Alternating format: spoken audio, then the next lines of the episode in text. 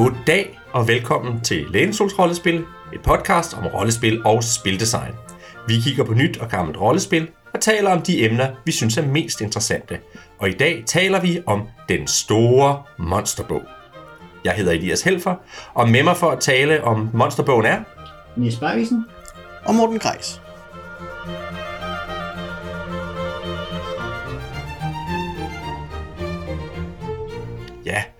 Og øh, i dag er, har vi desværre ikke Oliver med os. Han, øh, han havde desværre nogle andre forpligtelser, men vi håber på, at han snart kommer med igen. Så, men øh, vi Det skal snakke... om, han dømmer os stille. Ja, det, det, det gør han uanset, hvor han er i verden, så det, det tænker jeg ikke, vi behøver at være bange for. Men vi skal jo snakke om en øh, gammel kending, en gammel klassiker, som vi har nævnt før. Øh, blandt andet har jeg nævnt den, fordi det er en af mine sådan kære ting fra hylderne. Vi skal nemlig snakke om den store monsterbog. Og den tror jeg, der er rigtig mange af vores lyttere, som jeg har hørt lidt om, men det er ikke sikkert, at alle kender sådan forhistorien til den. Morten, vil du ikke lige fortælle os lidt om det? Jo, det vil jeg gerne.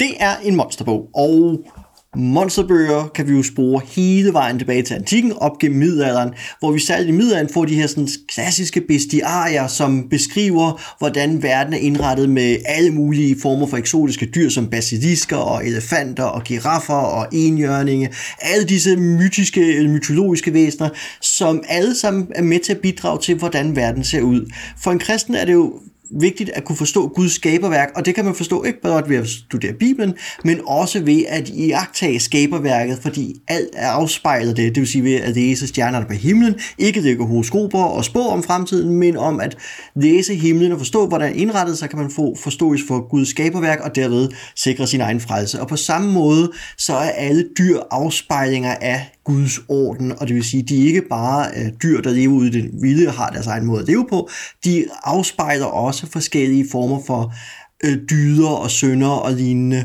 som man så derved kan lære at blive en god kristen ved at studere dyrene. Men, Men frem til 1974, Dungeons and Dragons bliver udgivet, og der kommer så nogle behov for nogle helt andre ting, nemlig at kunne katalogisere og beskrive verden og alle dens forunderlige væsener og uhyre og monstre. så man kan tæve dem. Ja, så man kan tæve dem for XP. Lige præcis. Lige præcis. Så derfor så får vi jo selvfølgelig sådan nogle fantastiske værker som Monster Manual to Advanced Dungeons and Dragons øhm, i 78, husker jeg, 77, 78 deromkring. Og så er det jo, at vi i England får det her fascinerende ting. Vi får jo så svær og trolddom, eller Fighting Fantasy i 82. Og det er jo så de, nu skal det ikke handle om svær trolddom i dag, men jeg vil lige meget kort komme rundt om det. Øhm, fordi de udvider jo det her sådan, koncept med vælg din egen øh, vej gennem bogen. Det er som sådan et koncept, der eksisterede i litteraturen tilbage allerede fra 1930'erne af. Ideen om en roman, man kan læse forskellige ruter igennem. Men med den udvikling af rollespil, så sker der nemlig noget nyt. Man begynder at tænke på, hvad nu hvis man skal spille rollespil som solitær, og allerede øh, i 70'erne ser vi så solo-rollespil, øh, blandt andet Tunnels and Trolls er udgivet første gang i 1975. Og der var jo faktisk et solo-rollespil med allerede i den første Dungeons and Dragons bog, vi så på øh, Ja. for start mange. Præcis. Men den er så først fra 83 nemlig. Det er det, der snyder. Okay. Det er det røde basissæt fra 83.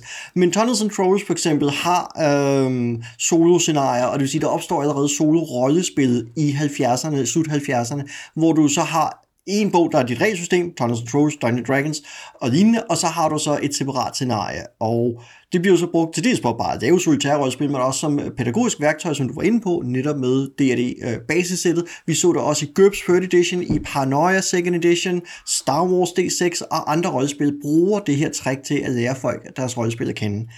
Og så er det, at vi kommer frem til 1980, hvor Steve og øh, Ian, øh, de her to fyre fra Games Workshop, øh, vi har vist været inde på dem lidt før, andre steder, øh, Det hed vel ikke Games Workshop på det tidspunkt? jo, fordi det er det er et værksted, hvor de laver spil, øh, Ah. træspil. Øh, Ja, det er vist faktisk The Games Workshop. ja, Fordi de starter oprindeligt med at være TSR UK, hvis jeg husker rigtigt. de, øh, de får i hvert fald, de importerer, øh, de, de, mens de er i The Games Workshop, begynder de at importere og distribuere D&D i Europa, og så bliver de, så der er, opstår der et design- og spilmiljø omkring dem, som blandt andet er med til at skabe TSR UK og og videreudviklet til Warhammer Fantasy Rollespil. Det vil sige, der er også et enormt overlap mellem øh, alle de her personer, vi støder på. Øhm, og Det er sådan, at i 80, der, er de, øh, der render de så ind i Puffin Books, tror jeg nok det er, øh, ja. som ser det der til at spænde ud. Vi skal have et koncept med. De øh, taler så med Steve og Iron, og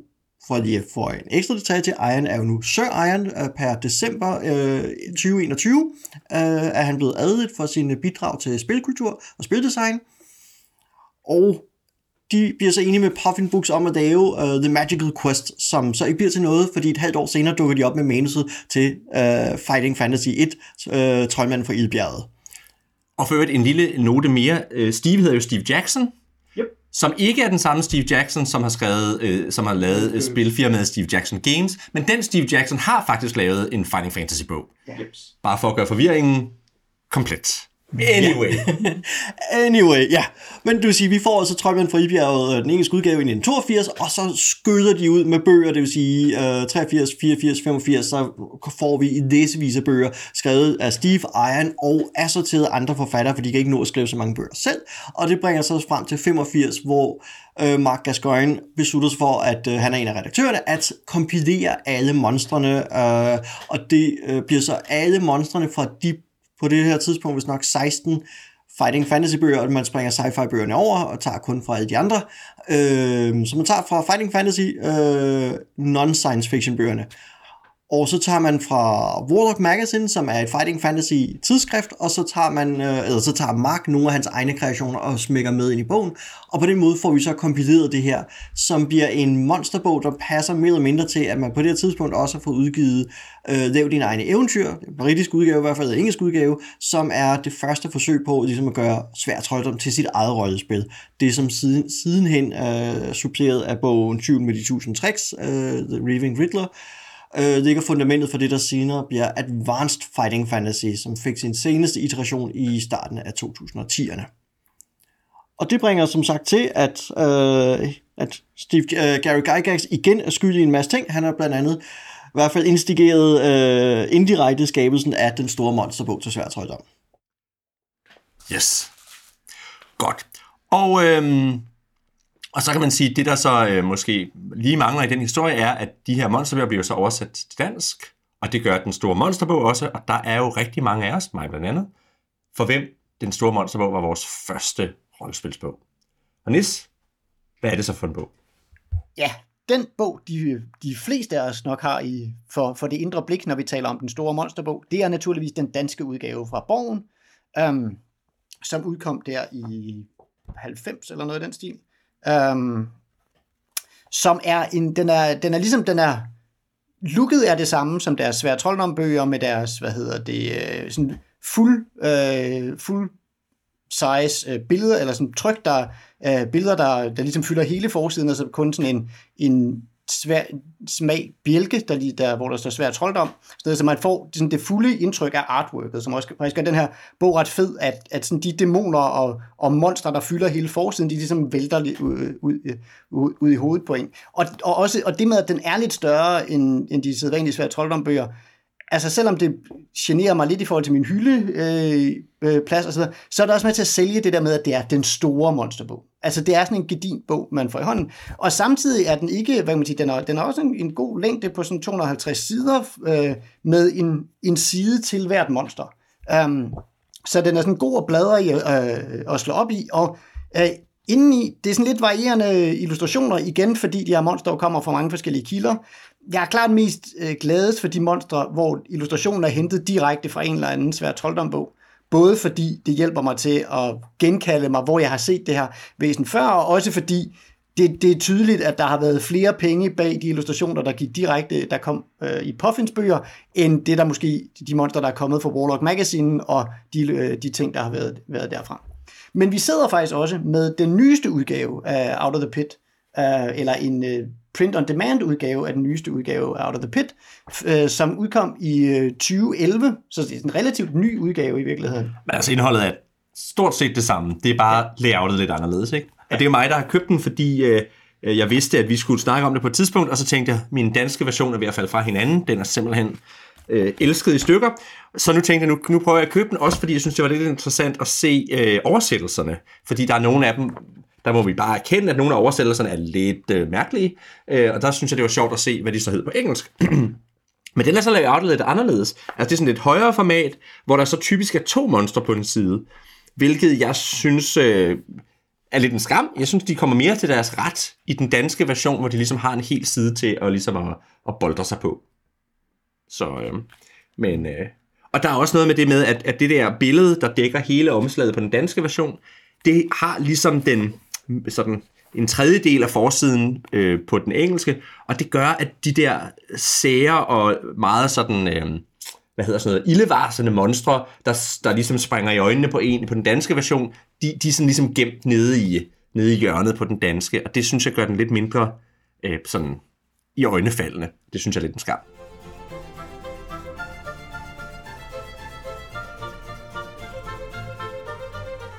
Nu vi øh, snakker om det med de der monstre, der, der er sådan lidt i øjnefaldene, så øh, kunne jeg godt tænke mig at øh, lægge ud her med at snakke lidt om, øh, om den stil, der er ligesom i, i de her monstre, den æstetik, der er.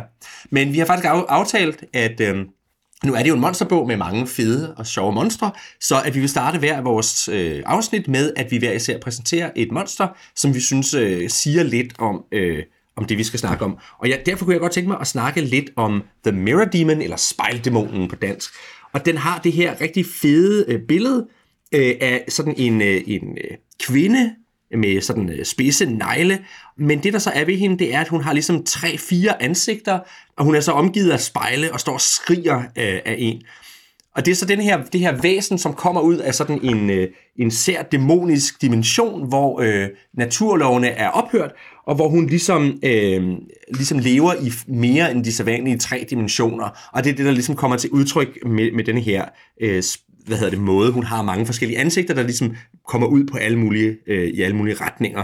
Og når hun så kommer til øh, denne her dimension, så er hun altid øh, ved et spejl, fordi hun er altså bundet til det her spejl.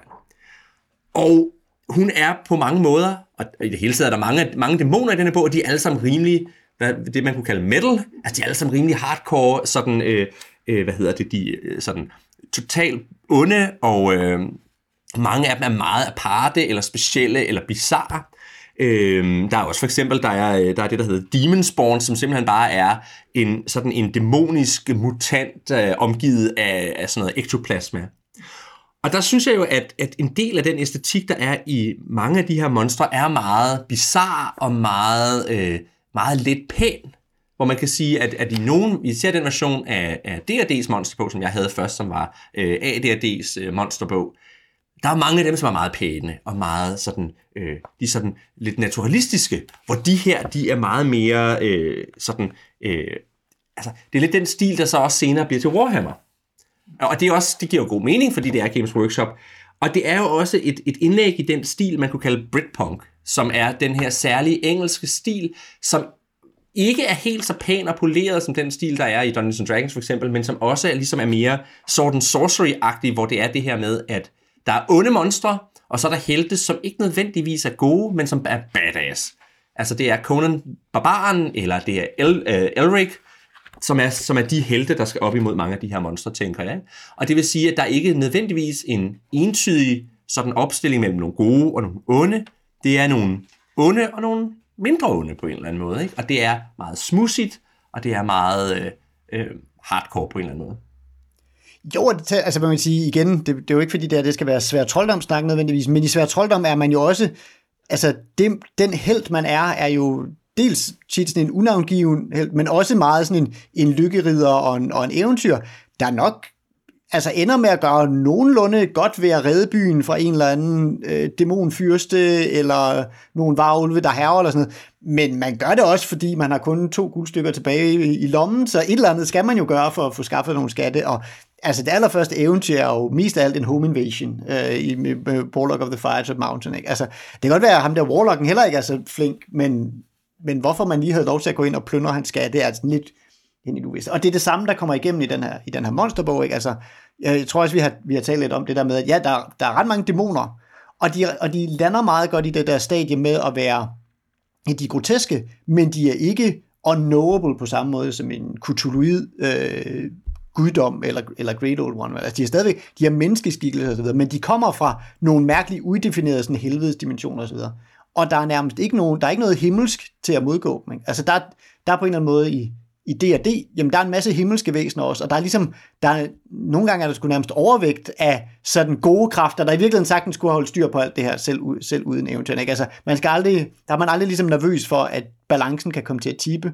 Det kan man sagtens være i den verden, som man ser her. Nej, man kan sige, der er, der er i virkeligheden, så vidt jeg lige kunne tælle, to øh, hjælpsomme overnaturlige væsener i den her bog, og det er en genie, som man i, øh, i hvad hedder det, i D&D vil kalde chaotic neutral, tænker jeg, så det er sådan lidt sådan en trickster, som nok måske vil hjælpe dig, men som også godt kunne finde på at, at lave tricks med dig. Og så er der humanen, som er totalt bizarre og mærkelig, og lidt er sådan et, et metamonster, eller et metavæsen, som, som lidt er øh, forfatteren, der snakker til dig, og, og, og der er, øh, der, hvor den optræder i, i Svær Trolddom, er det sådan noget med, at øh, hvis man kan gennemskue systemet, kan man flippe til et bestemt tal, og så får man hjælp fra den. Og det er noget af det, den sådan siger til dig, så det er sådan en, der lidt bryder den fjerde mur, mur også, ikke? at det er sådan lidt en mærkelig væsen, som ikke rigtig er himmelsk, men som bare er sådan bizart på en eller anden måde. Ikke?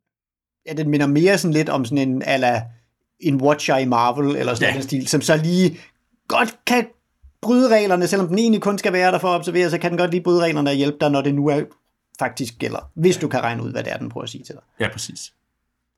Og så kan man sige, når nu vi snakker om, om æstetikken her, så synes jeg, noget af det, jeg så også synes er lidt interessant, det er, altså for det første har vi jo nogle kort, som er øh, lavet rigtig, rigtig interessant. Altså du har blandt andet sådan en, en, en, en, øh, en vind på det ene af dem, som ligner noget, jeg, man senere hen finder i, øh, i uh, Orcs and Goblin-bøgerne i, i Warhammer.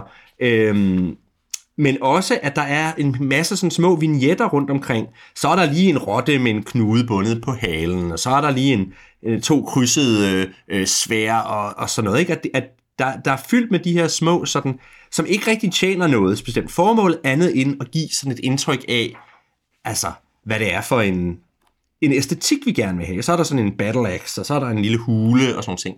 Og det, det husker jeg ikke, at man finder i for eksempel Dungeons Dragons manualerne. Der er meget mere det er meget mere utilitaristisk, at vi har, mon, vi har portrætter af monstrene, og så er der ligesom øh, sådan grafer og sådan nogle ting af, øh, hvad hedder det, stats og sådan nogle ting. Mm. Man kan sige, at nogle af vignetterne er jo hentet ind fra, fra svært om bøgerne af. Ja. Så. ja. ja, det er også klart, at det, det er jo sikkert også det, der, der er sagen, at det her det er sådan et, hvad hedder sådan noget, jeg vil lige sige, at hvis det havde været en, en, en tv-serie, ville det være et clipshow, ikke? Altså det er, hvad har vi, hvad har vi, vi lige kan bruge? Så lad os da bruge det. Men det giver også sådan et, et indtryk af en, en bog, der ikke er sådan helt øh, stringent på en eller anden måde. Ikke? At der er ligesom, der er sådan lidt, øh, der er lidt plads til at sådan lidt, slå lidt ud med armene på en eller anden måde. Ikke? Ja. De der vignetter, som du nævner, det er så faktisk det er noget, der optræder mere i den engelske udgave, netop for at bryde op imellem, ja. imellem monstrene og sådan nogle ting, altså, hvor der ikke er så mange, så mange af dem i den danske, men det er jo noget, de bruger meget i de normale svært bøger også. Ikke? At så ender siden lige med et øh, kranie ved siden af et, øh, hvad hedder det, ved siden af en skattekiste, eller en battle axe, eller sådan noget. Altså, at det, at det også bare sådan noget, der ligesom er en del af deres brand, der med til at fylde teksten ud, men, men netop også, men det deres illustrationer er hentet fra bøgerne, gør også, at øh, til forskel igen fra mange andre monsterbøger, så ser man her monstrene ligesom i en situation, at de er illustreret i en situation, som er jo dels kan det vække lidt genkendelsen glæde, men det er også meget godt med til at sælge de her som værende sådan Altså, at det, det bliver ikke sådan en fugle i farver bog, hvor man ligesom, nu skal du kunne genkende det her monster i felten, men mere, at du ser det rent faktisk i sådan en dramatisk situation, og, og på den måde giver det dig noget til sådan ligesom at forestille dig, hvordan det her væsen vil være, eller som, som en bruger af bogen, og sådan tænke, okay, hvor kan jeg smide den her ind, eller sådan nogle ting. Så, så det synes jeg, det, og igen er det der, hvor det så også gør, at de fedeste tegninger er dem, der er hentet direkte fra, fra bøgerne, øhm, eller de fedeste illustrationer, i forhold til dem, der så måske ikke har været udsat for netop det samme brugs, øh, brugsmønster, og dermed ikke er blevet raffineret på den måde. Ja, helt sikkert. Og så kan man sige, altså, og, og det tror jeg jo også øh, er noget af det, jeg, jeg, jeg tænker, man, man kan forestille sig, at jeg tror, det her det har været en, det har også været en legeplads, eller sådan en øve, et øvegrund til mange af dem, der så går videre til at lave Warhammer senere hen. Ikke? At der, der er også noget med det der med kaos, er optræder også lidt her, som så senere hen går hen og bliver de store onde i, øh, i Dungeons and Dragons. Og, så, så jeg tror, der er mange af de ting, der starter her, der, der er med til at etablere Games Workshops æstetik senere hen, også i Hero Quest, og så senere hen i, i, i Warhammer. Ikke? Eller, Jo, der, der er helt klart nogle ting, der er smeltet sammen der. Man kan også genkende noget af det fra de tidlige numre af White Dwarf, fra dengang White Dwarf var et rødspidsmagasin, øh, og ikke et, et katalog for kommende figu- øh, figurer. Øh, ja. Fordi der har du nemlig også sektioner med nye monstre og eventyr osv., og, og der er helt klart nogle ting, der går igen fra, fra den der samling af Warlock, øh, Monster for Warlock Magazine og lignende, som man også kan trække nogle rene røde tråde over, direkte over i White Dwarf. Man kan se hele det der designmiljø, øh, der er, går igen af mange af de samme personer og sådan nogle ting. Det er ret fascinerende, at, at der er sådan en, en, ud, en kultur omkring The Games Workshop, som så bliver meget formativ for ja, til dels Svært Højdom og til dels Warhammer.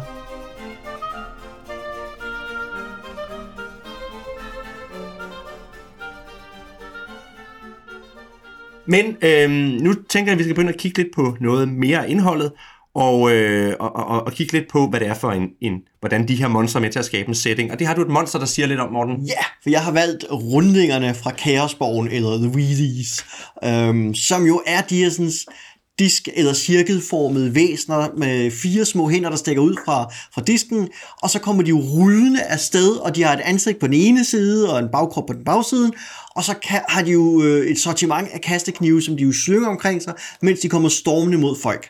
Og det er jo et, et øh, bizart monster, til dels form og så videre, er jo er mere en grotesk, øh, end det er noget, der hvad skal jeg sige, giver mening i et økosystem. Det her er ikke et væsen, man forestiller sig er udviklet naturligt gennem en eller anden sindrig øh, evolution, men noget, der er skabt i den måde, som fantasyverdenen nogle gange er skabte verdener, øh, ikke kun skabte også øh, spildesigner og forfattere og lignende, men også af, af guder og andre sådan skabninger, der går ind og gør det her til en, til en kreeret verden. Og der er de her wheelies så besynderlige og, og har en fantastisk sej tegning, samtidig med, når de kommer sådan tre af dem rullende, eller fire af dem rullende ned ad gangen mod en, mens man får at vide, at de synger om sig med kasteknive og håber på, at man undgår bliver ramt. Øh, dog siger teksten ikke så meget om dem, fordi at øh, teksten er jo primært plukket fra Kaosborgen, som jo øh, ikke bruger særlig meget tid på at fortælle andet og hvor farlige de er, hvordan de angriber en, ligesom man skal til at slås med dem. Og derfor får vi også mest at vide, at øh, de er blandt de besynderligste væsener i Alantia, og at de godt ofte er at de er gode vagter. Så øh, de hyres gerne af troldmænd og fyrster til at vogte. Hvor de er gode vagter, det ved jeg ikke rigtigt, men.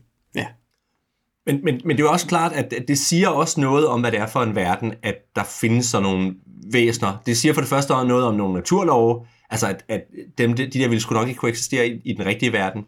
Det siger også noget om, at det er en verden, hvor der er øh, hvor magien på en eller anden måde, en eller anden måde har, øh, har hervet. Ikke? At jeg, jeg forestiller mig, at det er sådan nogle væsener, der er blevet skabt af en troldmand på en eller anden måde. Ikke? Jo, og det tænker jeg også, fordi at vi får at vide øh, lidt om, om det, eller i hvert fald, jeg tror det er særligt Steve Jacksons værker, der er meget centreret omkring en, øh, de her magtfulde troldmænd og deres krige og intriger, som jo er med til at forme verdenerne, og det øh, store del af det også øde igen, øh, når de har haft ført deres troldmandskrige. Og det står jo faktisk endda i, i, først i bogen, at mm. det her det er en verden, der var regeret af magtfulde troldmænd, så havde de en stor krig, og nu er, lever vi så i ruinerne af, af de her troldmandskrige. Ja, og tre af dem øh, støder man jo også på i tre centrale øh, svære troldmandværker, nemlig Troldmand for Ildbjerget, så er der Baldur i øh, Kaosborgen, og så er der den tredje, jeg ikke kan navnet på, men som bryder forsiden af Amokvæsenet. Plus, at der er jo skrevet en enkelt roman i, i, i den her setting, der hedder Troldetandskrigen, hvor der er to troldmænd, og så øh, en held i midten, øh, og de to troldmænd kommer så op og slår. Så der er en nekromantiker, og så en øh, sådan lidt en, en, en Saruman-agtig gut, der, der, der har en her af orker og, og lignende, ikke? Yep. Øhm, så det er også det der med onde troldmænd, der ligesom øh, øh, forpester, forpester landet, ikke? Mm. Så. Ja. Og nu er vi jo allerede kommet godt ind på det, uh, fordi noget af det sjove ved Svært Trolddom er jo, at der jo ikke, med bøgerne kommer jo bare øh, uh, stille og roligt en af gangen, og så bliver der bygget et verden ovenpå, og det vil sige, det er meget løsrevne terrænger, man spiller i, særligt de første bøger. Det er først omkring øh, Isheksens huler, at den sidste del af bogen bliver brugt på at binde rigtig mange ting sammen øh, øh, fra tidligere værker. Uh, og der er det jo så, det sjove ved monsterbogen her, den store monsterbog er, at den jo sætter en 3-4 ud over et stort store flotte, flotte kort over kontinenterne, sætter den jo også nogle sider af, en to-tre sider af til at beskrive kortfattet, øh, eller kortfattet den verden, det er i, sådan lidt om kontinenterne, lidt om øh, deres umiddelbare forhistorie, og så går vi jo så i gang med monstrene, og der begynder vi så at bygge verden op inde i øh, monsterbeskrivelserne, fordi systemet til øh, svær trolddom er jo forbløffende simpelt. For eksempel, det gør, at alle monster basalt set har 2-3 stats, nemlig deres kamp eller deres færdighed, evne, skill, ting, deres øh, udholdenhedsværdi, og så antallet af angreb, de måtte have, særligt i relation til, hvis man spiller det som rollespil, og monsterne skal kunne banke flere eventyr gange. Så er der egentlig ikke flere sådan meget mere spilteknisk materiale. Så er der nogle stats på, hvor deres økosystem og antal, man kan møde, men det er jo ikke spilmekaniske stats. Og så nogle af dem, der har en gimmick af en eller anden art, Ja, ikke? og nogle af dem har sådan noget i teksten, en gimmick, øh, en special power, en art til at øh, påvirke kamp. Men resten af det er jo netop sat af til kort, altså beskrive dem, altså sådan rent fysisk, hvordan ser de ud, og så komme med små anekdoter, eller sådan små øh, beretninger om, hvor de lever henne. De her kommer fra den her slette af, de her, de er i trøj, den her troldmands tjeneste. Så stille og roligt, så ligger der jo spredt rundt omkring øh, brudstykker af en større historie. Og jeg tror, at det største svaghed et eller andet sted er, at de her øh, historier er jo samlet på kryds og tværs af mange forskellige kilder, og derfor giver det jo ikke et konsistent hele, øh, som hvis man havde skrevet det her som et, et specifikt værk, hvor man havde tænkt sig, nu samler vi, altså nu fortæller vi hele historien igennem monsterbeskrivelsen. Det er ikke det, man gør her.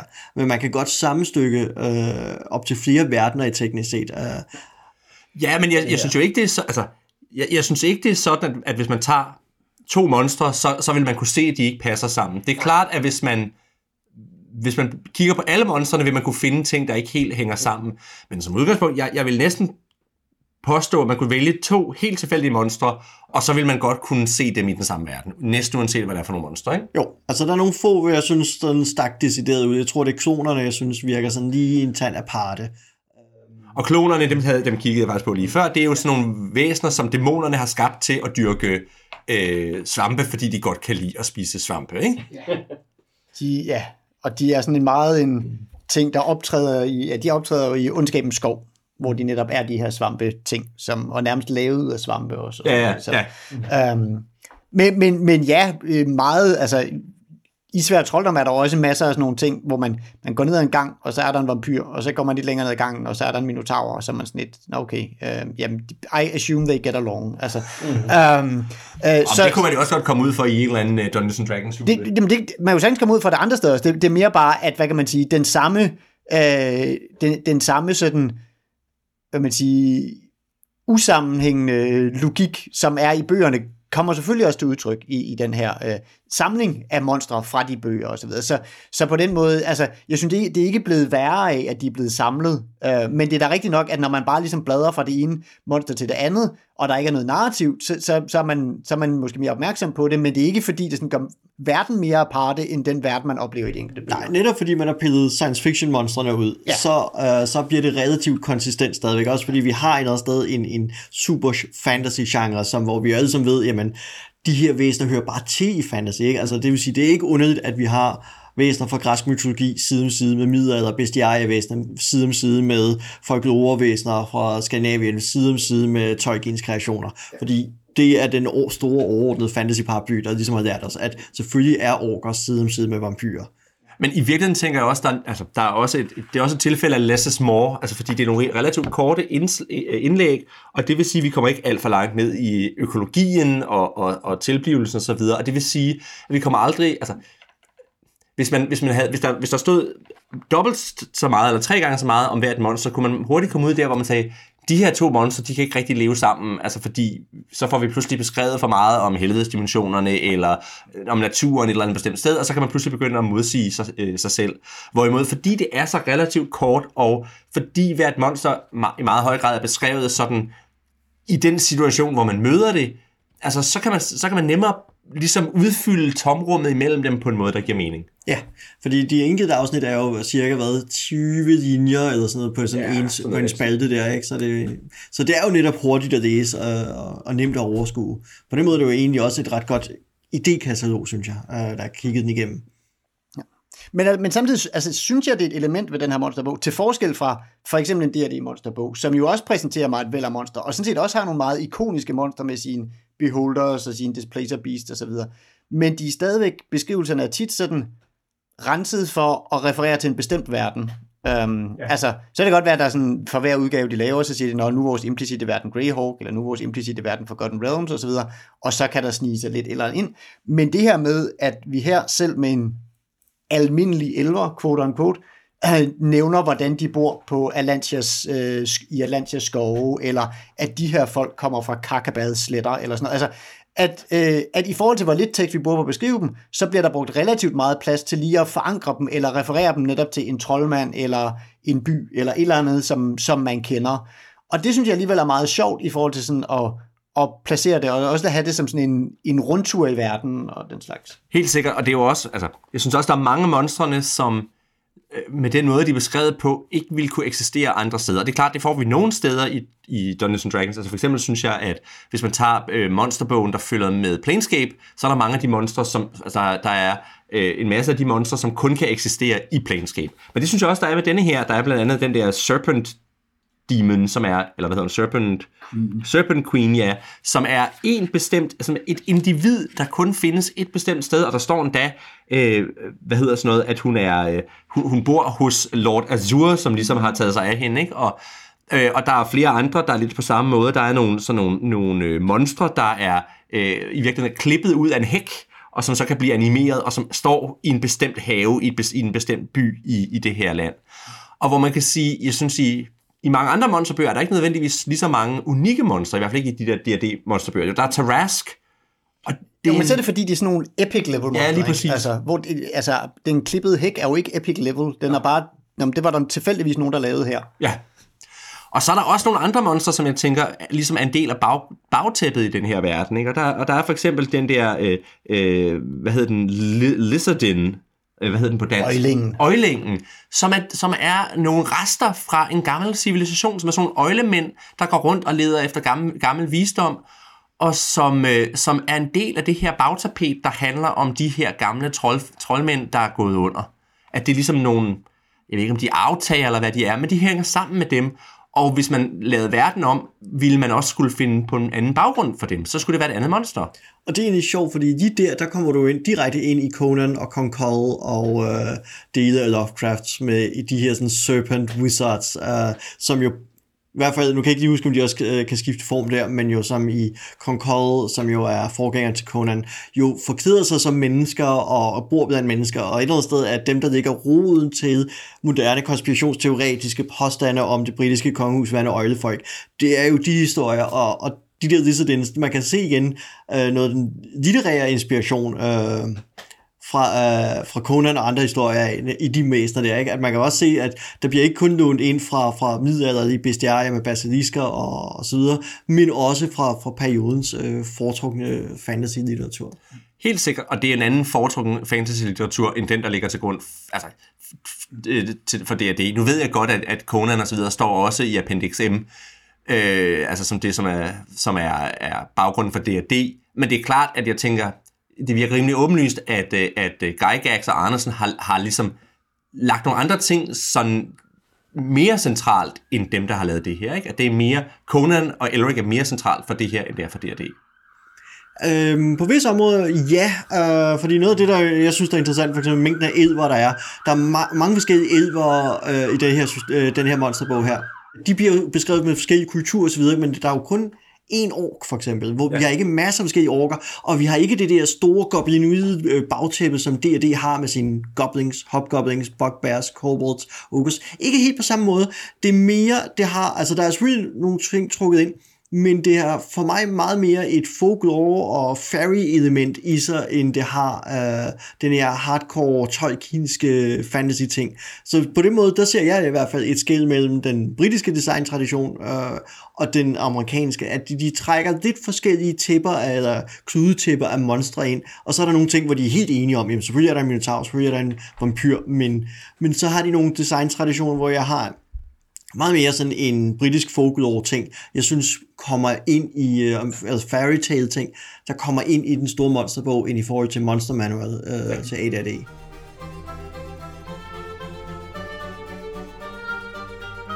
Nu er vi allerede begyndt at snakke lidt om det, men der er jo også noget med, at det her ikke bare er en settingbog, øh, det er også en monsterbog. Og, og, og Nis, du har fundet et, et monster, der siger lidt om, hvad det er for en type monsterbog, og hvordan man laver en god monsterbog.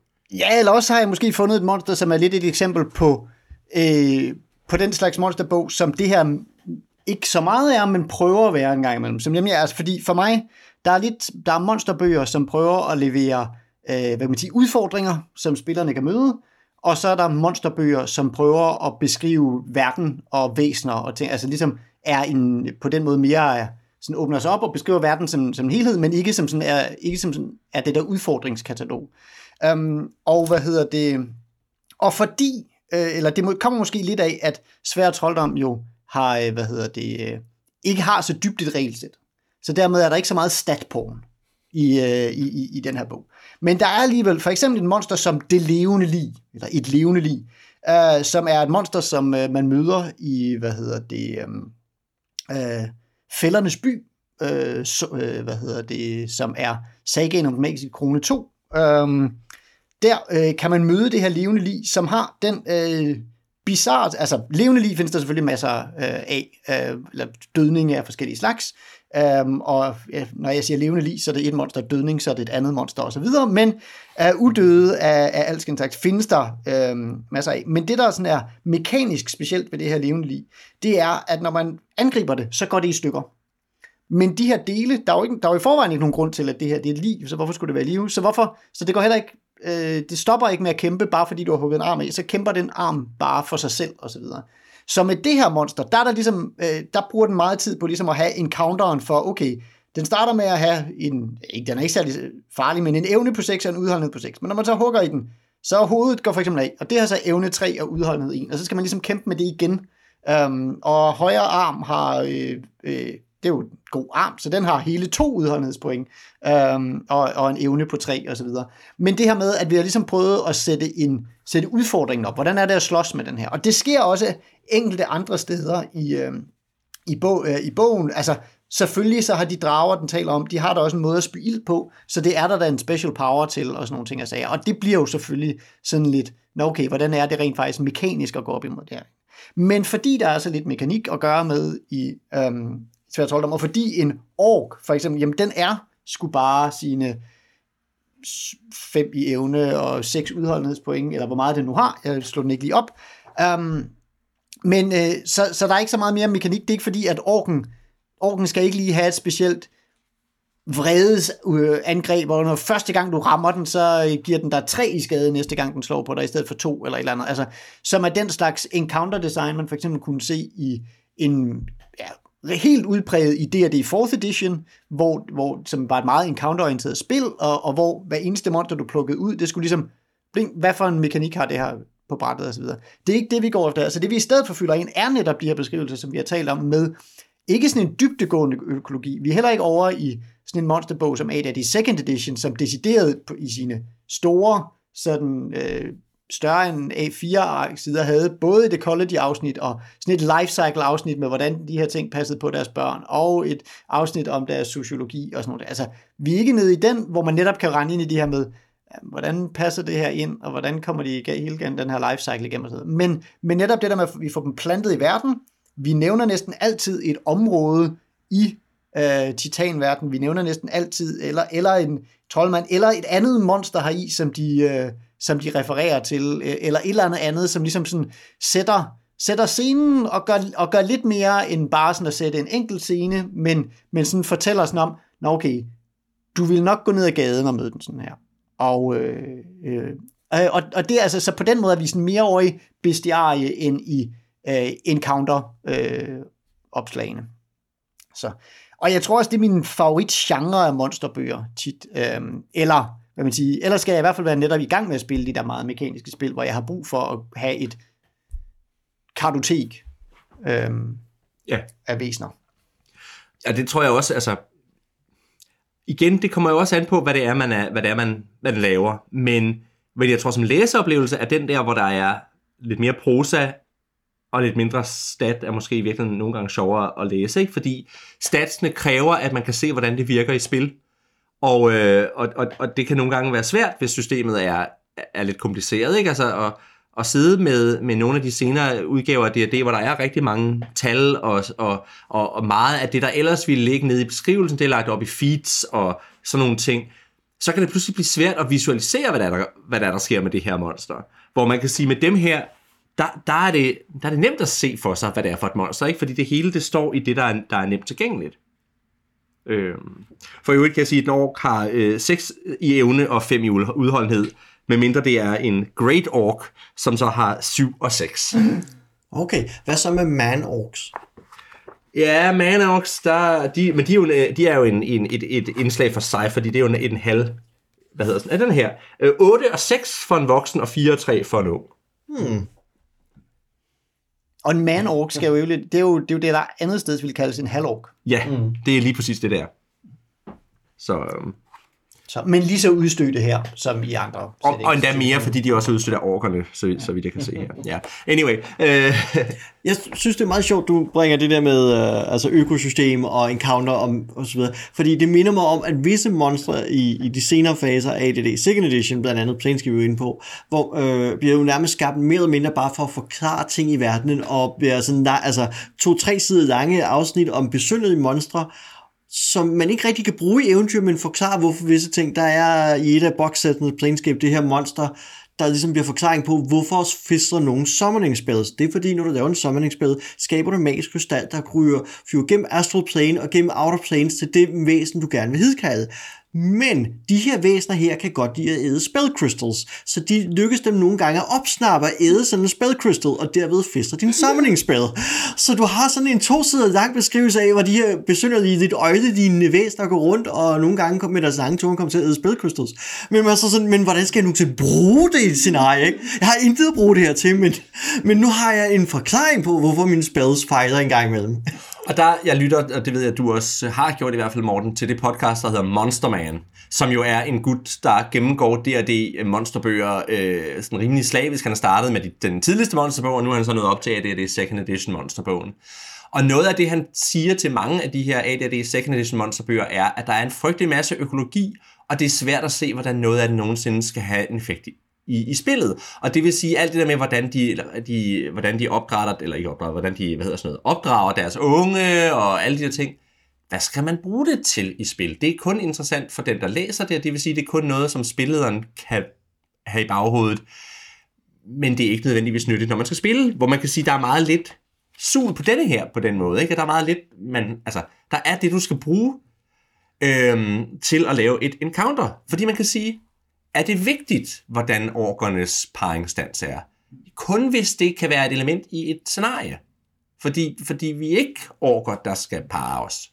Eller altså, Eller, eller og man kan også vente om at sige, er det vigtigt, at, fordi det kan sagtens være vigtigt i et scenarie, men er det så vigtigt, at det er monsterbogen, der har fineret det en gang for alle, so to speak, øh, og at det er monsterbogen, der en gang for alle har defineret øh, styrkeforholdet mellem orker og hobgoblins, og hvordan den ene race ligger under for den anden, eller er det i virkeligheden mere en slags, nå okay, jamen, når I nu ikke, altså, det kan være fint, hvis vi netop refererer til en specifik setting, hvor vi så siger, at det er en del af at forklare den her setting og, og reference til de kriger. sådan noget. Men i de der monsterbøger, som netop prøver at være nogenlunde verdensagnostisk eller sådan noget, så sådan, jamen skal alle verdener være sådan nogen, hvor det her fjendskab er der? Øh, at det bliver også sådan lidt mærkeligt kunstig øh, absolutisme omkring, altså vi har altid været i krig med Oceanien, og dværge kan aldrig lide det, og, og Ja, præcis. Og, og der, kan man, der synes jeg, det er interessant, at, at, øh, at det er der, der er også mange settings, der så har gjort op med. Altså, for, for eksempel kan man sige, at Eberron øh, laver nogle, nogle andre takes på nogle af de der øh, raser. For eksempel, hvor man kan sige, at jeg tænker, at hvis du kigger på øh, Dragonlands og på Forgotten Realms, så er elver og dværge, de minder meget om hinanden i begge de, de settings, hvor Eberron tillader sig at, at, at tweak dem lidt mere, ikke? Øh, og hvor jeg tænker, at, at du ved, øh, at, at, at det, det, det er da fint, at man så giver lidt mere plads, og at man ikke nødvendigvis definerer det i, i sin monsterbog, men mindre det er, fordi man gerne vil skabe en verden på en bestemt måde. Det, måske skyldes også noget af det her, at alle de monstre, vi har med få undtagelser, er jo plukket ud af historier, hvor de er blevet brugt. Der er meget få monstre, der bare er skabt for at være et monster. Ja. Uh, nogle af dem til Warlock Magazine, og nogle af dem, som Mark Gascoigne føjer til bogen, er tydeligvis skabt bare for at være monstre. Men meget af det andet har vi jo i hvert fald set i brug i en eller anden forstand. Vi har jo mødt rundingerne for eksempel, som de kommer rullende i Kaosborgen. Vi har mødt øh, slangedronningen i 20. by og sådan nogle ting. Ikke? Vi ved, hvordan hun bor og sådan nogle ting.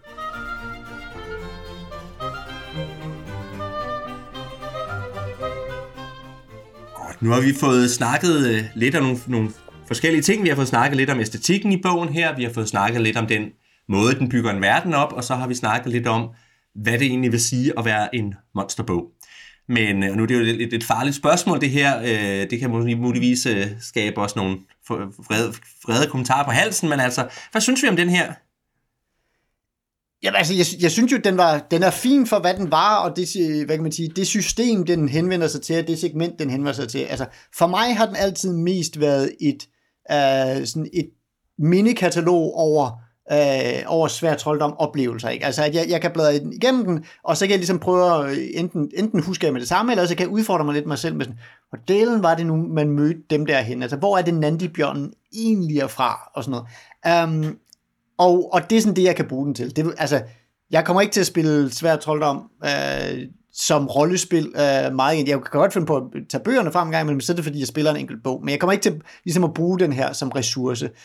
Um, men den er stadigvæk, synes jeg, en, netop en meget sjov kontrast og en meget fin, fordi den er så simpel, så er den meget sjov ligesom at holde op mod nogle af de andre og se, hvad er det, jeg kan lide og ikke kan lide ved de andre ting. Altså jeg synes jo, at nu kan man sige, for mig er det her jo min primære øh, svært om oplevelse. Altså jeg spillede nogle få af de der gamebøger, men jeg, det synes jeg faktisk, det var faktisk ikke det, jeg allerhelst ville. Men jeg synes, at kigge på de her monstre, det var jo det fedeste i hele verden. Øhm, og jeg synes stadigvæk, den er fed, fordi noget af det, jeg godt kan lide ved den, er, at den, for det første, det, der er rimelig, de er rimelig punchy, de her monstre, og så synes jeg, de har en lidt anden æstetik, end, end så mange andre har, så det vil sige, at, at jeg kan godt, jeg synes, det er sjovt at sige, okay, så har vi en Death Spider her, en dødsæderkop, som er sådan en dæmon der, altså, hvor jeg tænker, fedt, det, det er sådan lidt øh, sin, egen, øh, sin egen tilgang. Og jeg tænker i virkeligheden, jeg vil aldrig spille, hellere spille øh, Fighting Fantasy eller, eller Svær Trolddom som rollespil. Men hvis nu man for eksempel på et tidspunkt besluttede sig for at skulle spille Dungeon World eller noget i den stil, så synes jeg, at det kunne være meget sjovt, fordi de, er, de har så lidt mekanik, at de er nemme at, at, at tilpasse til noget andet. Altså så for eksempel at tage dem ud og så sige, jamen i, mine spillere i Dungeon World skal der møde en Howlcat. Ah, det er måske ikke lige Howlcat, men sådan en Horn Demon, eller en Isdemon, eller en Krell, eller et eller andet. Ikke? Altså at, at, øh, at de er sådan set rimelig nemme at, at, at plukke ud af denne her bog og droppe ind et andet sted, fordi der er så lidt af den information, der er gemt om de her monstre, der er pakket ind i regeltekst. Altså det tænker jeg i virkeligheden gør dem mere tilgængelige for at flytte ind i et andet system. Det kan jeg sagtens se er en, en god kvalitet i. For mig er det, er den meget kuriosum. Den har den der genkendelsens gede, som Nis refererer til netop ved at kunne sige, åh, det er det monster der. Og så har det jo, altså, de gode tegninger er jo suveræne, og der er jo noget virkelig lækker artwork, som er jo en fornøjelse at blive ved med at vende tilbage til og blive igennem bøgerne for. Og så er det jo netop øh, korte, ikke, altså, ja, korte tekster, der er sjove at læse, også fordi der ikke er så meget spilmekanik i dem. Og der ser jeg virkelig en ekstra gevinst. Øh, fordi er der noget, jeg stod på i min hverdag, så er det jo blandt andet forældre, der gerne vil købe en monsterbog til deres børn, som ikke kan læse så godt endnu, og sætte ikke læse engelsk, fordi børn synes, det er super sjovt at sidde og bladre sådan en bog igennem og kigge på alle monsterne, pege på alle monsterbillederne. Men hvis man kan få fingrene i en stor monsterbog, så har man lige pludselig en, en relativt letlæsig monsterbog, både med fede tegninger og tekst osv. Så, så så der er jo også, altså, så den store monsterbog har jo en, en helt særlig kvalitet i, at det er en sjov port eller øh, indgang til fantasy-rollespillet og de universer, som fantasy-rollespillet ofte beskæftiger sig med. Så, så der er jo en lækker monsterbog, og det er derfor, det et sted er rigtig ærgerligt, at det er et antikvarisk værk, og som jo er dyrt at skaffe brugt, og er trykt billigt, så papiret guldner, og bøgerne går op den i ryggen. fra hinanden. Ja, ja. det er det. Altså, jeg tør knap nok bladre mit eget eksemplar for at holde den i pænt stand, ikke? Um, og, og der, jeg fik jo min, da jeg, jeg tror, jeg har været øh, i første klasse eller sådan den stil, så det bærer den præg af. Mm. Øh, fordi jeg er jo netop bare sådan en af de der børn, ja. der, der synes, at den var fantastisk. Nu kan man sige, nu ved jeg ikke, om vi kan få, få noget insider her. Mange af de gamle Sverige bøger er jo kommet ud igen. Ja. Ved vi, om den her udkommer igen? Det gør den ikke på nuværende tidspunkt. Nej. Den korte forklaring meget hurtigt er, at Øhm, du startede med, at Puffin udgav uh, svært trøjt tilbage i 80'erne op gennem 90'erne, op til 99, som jeg husker det. Og øh, man udgav på dansk frem til 95 der omkring. Um, og det vil sige, at alle de danske, det er jo, øh, man har udgavet dengang, var jo baseret på Puffin-bøger. Så er det, øh, så er det nogle andre, det Wizards, ikke Wizards of the Coast, men øh, kan ikke huske, hvad det hedder, men der er et, en forlag, der får rettighederne, som så begynder at udgive i starten af nullerne. Og det er så den næste cyklus, hvor man genudgiver seks af dem på dansk, nu bare med nye forsider, som bruger det nye forlag, så nye forsider. Øhm, og, så, og de starter så deres udgivelsescyklus forfra i starten af nullerne, vil snak, og så overgår for rettigheden til Scholastics omkring 18, 2018. Og de danske oversættelser fra forlaget Farve, som tidligere var det forlaget Borgen, er baseret på det aktive forlag. Det vil sige, at man må altså kun oversætte og udgive dem, som øh, det, nye forlag, det nuværende forlag udgiver. Og de har ikke udgivet Out of the Pit, øh, i hvert fald ikke endnu. Det kan ikke udelukkes, en dag kommer, men de har ikke annonceret den på nogen måder. Og jeg kan også se, at Advanced Fighting Fantasy er udgivet af Cubicle 7, og jeg ved ikke, om Cubicle 7 stadig har rettighederne, eller om de har mistet dem, da Fighting Fantasy overgik til uh, Scholastic. Så det kan også være, at den er strandet i et rettighedshelvede. Det kan også være det, det, er, det sker jo desværre tit med, med sådan nogle ting. Øh, der er jo så før også udkommet en ny Fighting Fantasy-bog, ved jeg, her for et par år siden, af Terry Pratchett's datter, Ja. Rihanna Pratchett. Øh, den har en meget en forside, som overhovedet ikke ligner den øh, forside, der er, der er på dem her. Den er meget sådan, øh, ligner lidt sådan My Little Pony-agtig. Men, øh, men, men jeg har hørt, den skulle være udmærket. Men, Den øh, er fin. Uh, jeg har har fingrene i et eksemplar. Um, det er jo så, fordi da Scholastics overtog i 2018, fik de jo også for folk til at skrive igen, og Rihanna er jo så den første kvindelige sværtrøgdomforfatter, der findes, og der har jo så været udgivet nye sværtrøgdom siden 2018, en om året. Uh, Ian Livingstone er også vendt tilbage og udgivet en, uh, Atlantias uh, snimorder, som meget snart kommer på dansk, uh, uh, apropos nu hvor vi lige sidder og snakker om, hvad der sker. Så, uh, men og det er jo noget af det, der virkede også, at det nye forlags forsider og intra artwork er ret udskilt, fordi de har ikke rettighederne, eller i hvert fald ikke ønsker at bruge dem øh, på at skaffe det gamle artwork. De har ment, at, at, et, øh, at det var forældet, og man skulle bruge noget, der var mere hip for de nuværende øh, generationer af børn og unge. Så derfor har man skaffet noget nyt artwork, og man kan så se, at flere af de forskellige forlag, der har rettighed til oversat til det lokale sprog, fravælger det artwork, fordi det er ret grimt. Og der kan man sige, det er klart, nu snakkede jeg med statistikken tidligere, det er en helt bestemt stil, som jeg nok... Jeg vil nok ikke være helt uenig i, at det er en, en, en, noget artwork, der hører 90'erne og 80'erne til. Og man kan stille sig det spørgsmål, om vi så godt kan lide det, fordi vi også har øh, nostalgibriller på.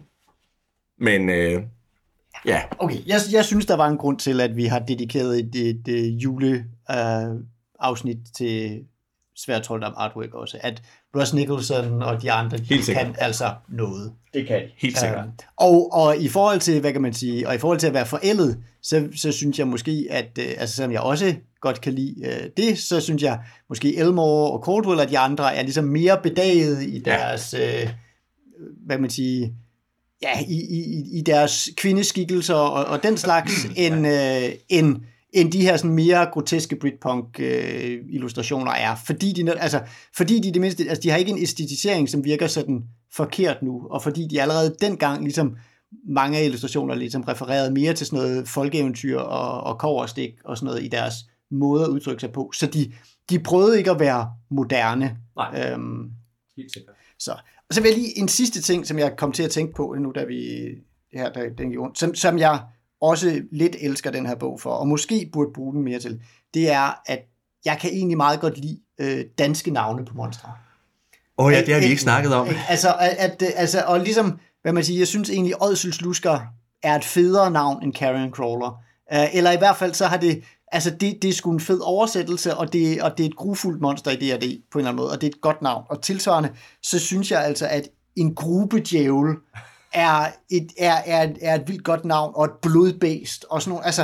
Der er øh, også nogle af dem, der er Jamen, der- lidt tokrummende. der er også nogle af dem, der, der er tokrummende, og der er også nogle af dem, der er corny, og der er også nogle af dem øh, i den danske udgave, hvor man ligesom kan se, at øh, en over er blevet oversat til pænt mange forskellige ting, fordi En hvad siger du? en over, som jo nu er et veletableret, i hvert fald rollespilsammenhæng, væsen også på dansk. Altså folk ved godt, hvad en ogre er, når jeg siger over på dansk osv.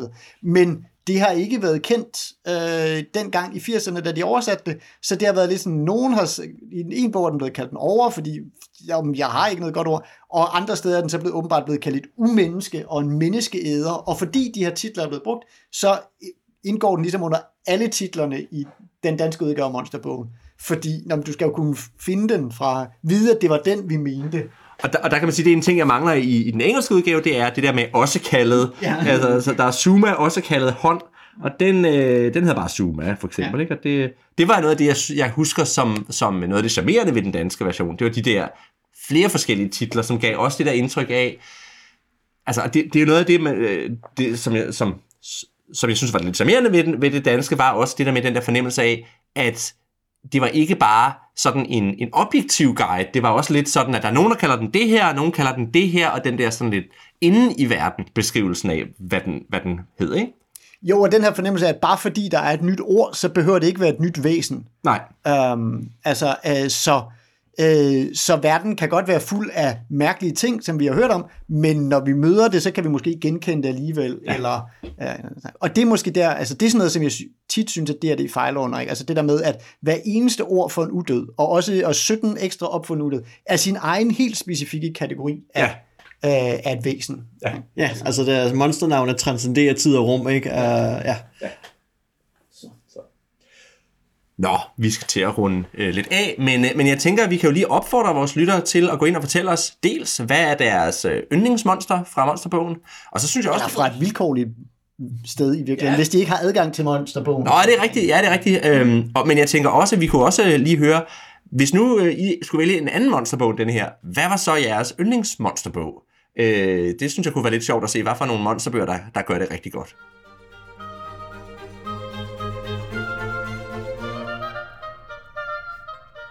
Og med det, så tænker jeg, at det er ved at være tid til at sige uh, tak for den her gang. Hvis du vil kommentere på dagens afsnit, eller fortælle os, hvad din yndlingsmonster er, eller du bare gerne vil sige hej til os, så kan du finde os på lænestolsrollespil.dk, eller du kan finde os på Facebook i gruppen Lænestolsrollespil. Og så kan man selvfølgelig også skrive til os på kontakt Vi er Nis Bergesen, Morten Reis. og Elias Helfer. Tak for denne gang, og vi håber, I vil lytte med, når vi øh, går videre til nye øh, bøger, både mon- med og uden monstre. Og øh, nu må I gerne rulle udholdenhed for at se, om I er blevet holdt jer vågne hele vejen igennem afsnittet.